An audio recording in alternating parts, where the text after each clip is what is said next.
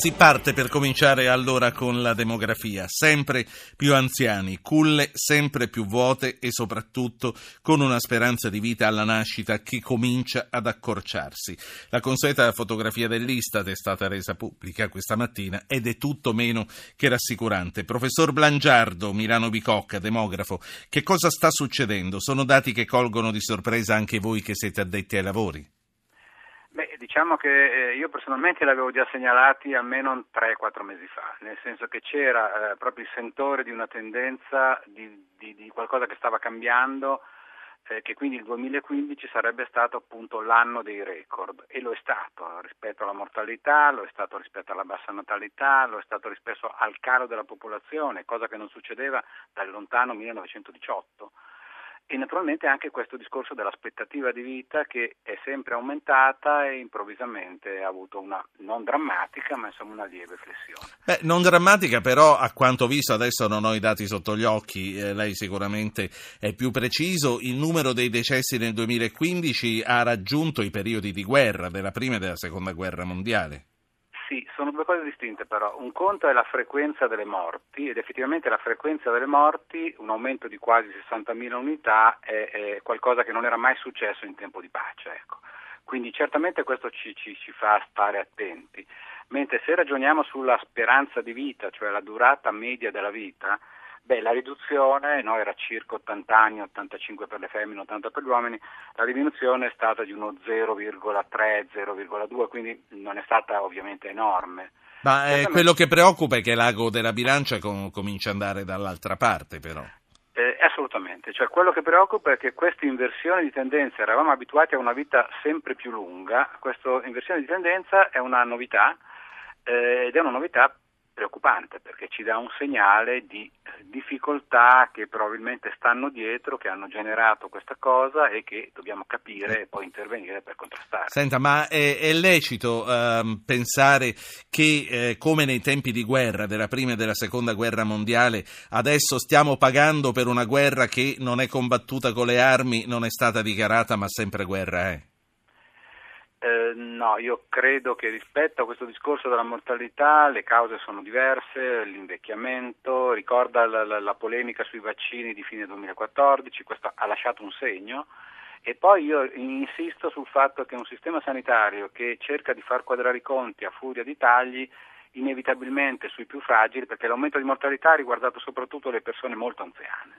Ebbene, le persone più fragili che non possono permettersi una sanità, come dire, eh, più accessibile, eh, beh, di fronte a questi cambiamenti potrebbero effettivamente averne subito. Quindi anziani che rinunciano a curarsi per le difficoltà crescenti, figli che rinunciano a, a, certe forme, non voglio dire di accanimento terapeutico, ma di cure eh, protratte a un limite, è questo?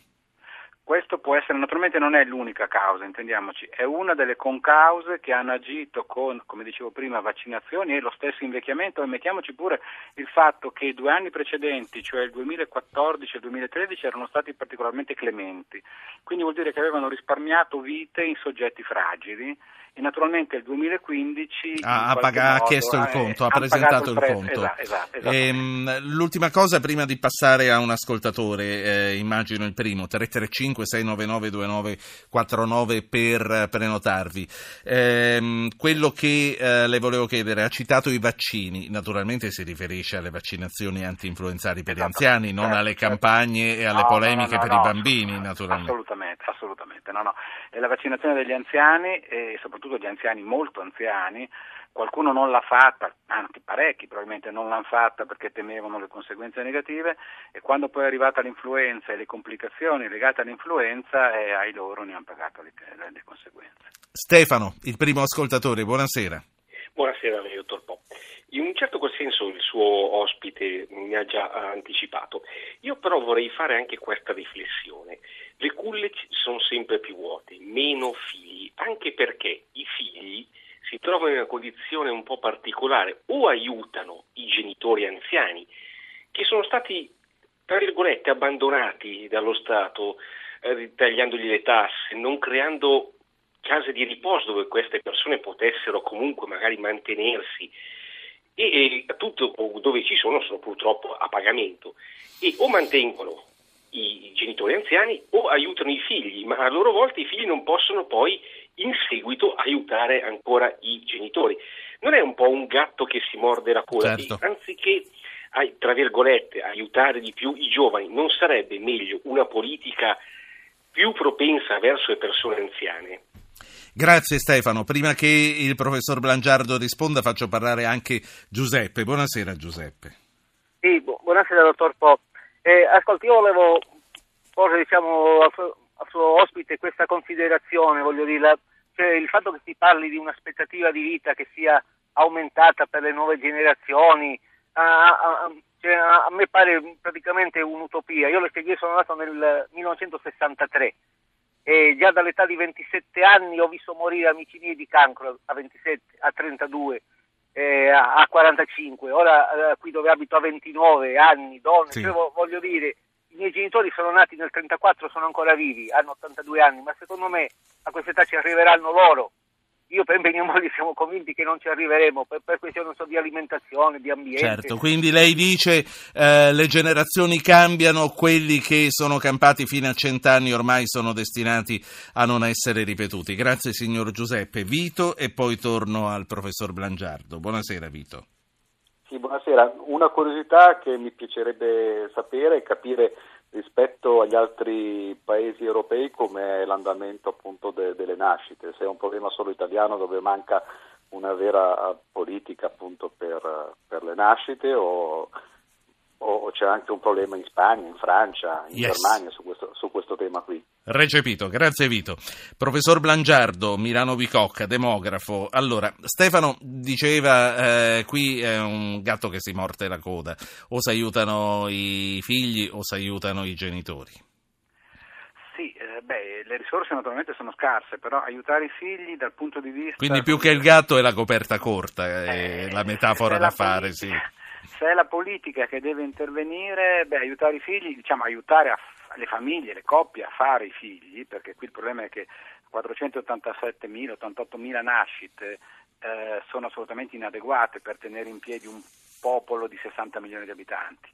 Quindi bisogna fare in modo che, e d'altra parte gli italiani vorrebbero fare più figli di quanti in realtà ne fanno, cioè è una, è una guerra al taglio, nel senso che strada facendo si, si riduce la dimensione familiare perché ci si rende conto che ci sono delle difficoltà. Allora andare incontro a queste difficoltà, comprese quelle economiche, può essere un modo per far sì che si rilanci un pochino un progetto che in effetti la gente sente già ma difficilmente riesce a realizzare. Sì, e qui abbiamo risposto un po' anche a Vito che però chiedeva insomma come va con le nascite negli altri paesi europei. Siamo davvero noi eh, un'eccezione? Dunque noi siamo uno dei paesi europei in un'Europa che indubbiamente eh, vive questo problema in generale. Noi siamo una delle punte più avanzate, nel senso che eh, l'Italia, eh, la Germania, la, la, la, Spagna, cioè il sud d'Europa e qualche paese dell'area centrale eh, sono nel, in queste più o meno condizioni. Eh, stanno meglio i francesi perché hanno avuto sensibilità e una politica attenta a queste cose già da, da, da decenni così come stanno meglio un po' i nordici eh, perché hanno un welfare e, e diciamo anche forse della, delle, degli atteggiamenti di natura anche culturale, una maggior partecipazione degli uomini con le, con le loro compagne nella suddivisione dei carichi familiari, eh, un, un, welfare che comunque assiste di più gli aspetti legati anche alla cura, quindi ci sono eh, situazioni che aiutano, eh, anche se non è come dire, che altrove si stia decisamente al di sopra dei famosi due sì. figli per donna che servirebbero per garantire il ricambio generazionale, però noi siamo messi realmente eh, peggio rispetto ad altri paesi. Senta, lei è un demografo, quindi la considerazione di Giuseppe esce dal suo campo professionale, ma lui si chiedeva, non è che quella dei nostri genitori è una generazione più forte, che solo loro sono destinati ad arrivare ad età da record e noi invece eh, che siamo i figli cresciuti con altri cibi e con altri stili di vita siamo destinati no, ad andarcene no, no, prima? Prima. No, guardi, eh, noi siamo anche, eh, anzi la, la, vita si è sempre allungata, la durata della vita si è sempre allungata nel tempo, anche grazie alla, alla, all'interesse da parte della popolazione nel fare prevenzione. Non dimentichiamo, noi vediamo tanta gente che corre lungo le strade, che sta attenta all'alimentazione, che ha smesso di fumare, cioè c'è effettivamente rispetto alle generazioni di prima ci sono stati dei grossi passi avanti e li abbiamo misurati in termini di allungamento della vita. Quindi questa situazione che andiamo a osservare nel 2015, questo rallentamento e moderata inversione di tendenza, io spero, credo che sia un fatto dire, di tipo congiunturale eh, sfavorevole, ma eh, mi auguro che comunque strutturalmente ci sia la possibilità sì. di venirne fuori. Introduco un ultimo ascoltatore, poi la saluto. È Pierluigi, chiama da Agnani, mi segnalano che da Anagni, e mi segnalano che è un medico. Buonasera, signor Pierluigi. Sì, buonasera, buonasera a voi. Eh, io ecco, volevo fare una riflessione per quanto riguarda mh, questo aspetto che state trattando, estremamente rilevante. io ho 36 anni di, di ospedale. Eh, ho lavorato in una, in una, unità operativa di cardiologia, ahimè chiusa in, da, da, pochi, da, qualche anno in, di questi tagli sì. a mio avviso del tutto assurdi e discriminati, e indiscriminati e discriminanti. Sì, e cosa ha notato?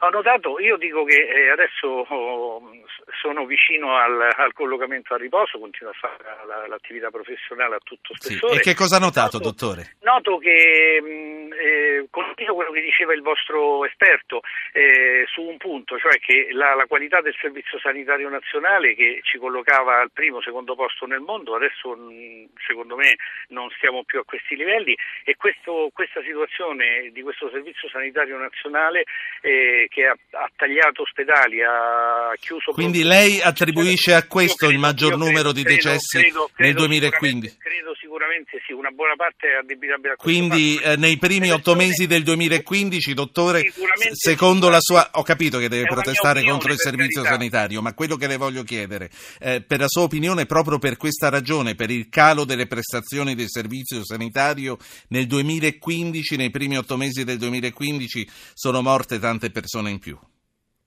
certamente non è scesa la qualità degli, degli ospedali che, eh, attivi, è, la, è diminuita la, la, facilità di accesso, è, è diminuita la, l'offerta di, di, di, eh, di sanità, eh, per cui persone, come diceva il vostro esperto, persone più fragili, persone economicamente più deboli. Persone... Per lei la rinuncia, lei è un medico, per lei la rinuncia alle vaccinazioni può aver avuto il suo peso o no? Mm, sì, sicuramente, sicuramente sì.